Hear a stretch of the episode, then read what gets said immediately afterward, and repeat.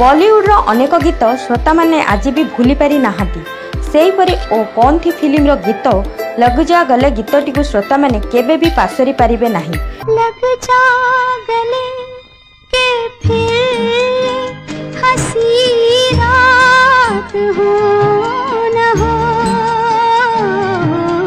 ମଜାର କଥା ଥିଲା ଏ ଗୀତଟିକୁ ଫିଲ୍ମର ପ୍ରଯୋଜକ ରାଜ ଖୋସଲେ ପସନ୍ଦ କରିନଥିଲେ କିମ୍ବା ଗୀତଟି ପ୍ରତି ବିଶେଷ ଧ୍ୟାନ ଦେଇନଥିଲେ। ଫିଲ୍ମଟିର ସଙ୍ଗୀତ ନିର୍ଦ୍ଦେଶକ ଥିଲେ ସୁନାମଧୀନ ସଙ୍ଗୀତକାର ମଦନ ମୋହନ। ଏ କଥା ମଦନ ମୋହନଙ୍କ ମନରେ ଦୁଃଖ ଆଣି ଦେଇଥିଲା। ସେ ଫିଲ୍ମର ହିରୋ ମନୋଜ କୁମାରକୁ ଏ ଗୀତଟିକୁ ଫିଲ୍ମରେ ସ୍ଥାନିତ କରିବା ପାଇଁ ରାଜ ଖୋସଲାଙ୍କୁ ଜଣାଇବା ପାଇଁ କହିଥିଲେ।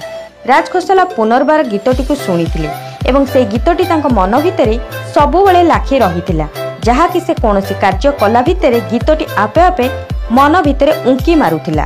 ଶେଷରେ ନିଜର ଭୁଲ ବୁଝିପାରି ଗୀତଟିକୁ ନିଜ ଫିଲ୍ମରେ ସ୍ଥାନିତ କରିଥିଲେ ଏବଂ ସେହି ଗୀତଟି ଶ୍ରୋତାଙ୍କ ହୃଦୟରେ ଏକ ଅଲଗା ଛାପ ଛାଡ଼ି ଦେଇଗଲା। ଆଜି ବି ଶ୍ରୋତାମାନେ ସେହି ଗୀତଟିକୁ ଭୁଲି ପାରି ନାହାନ୍ତି। ମଦନ ମୋହନଙ୍କ ସୃଷ୍ଟିର ଏକ ଅଲିଭା ଛାପ ଏହି ଗୀତଟି।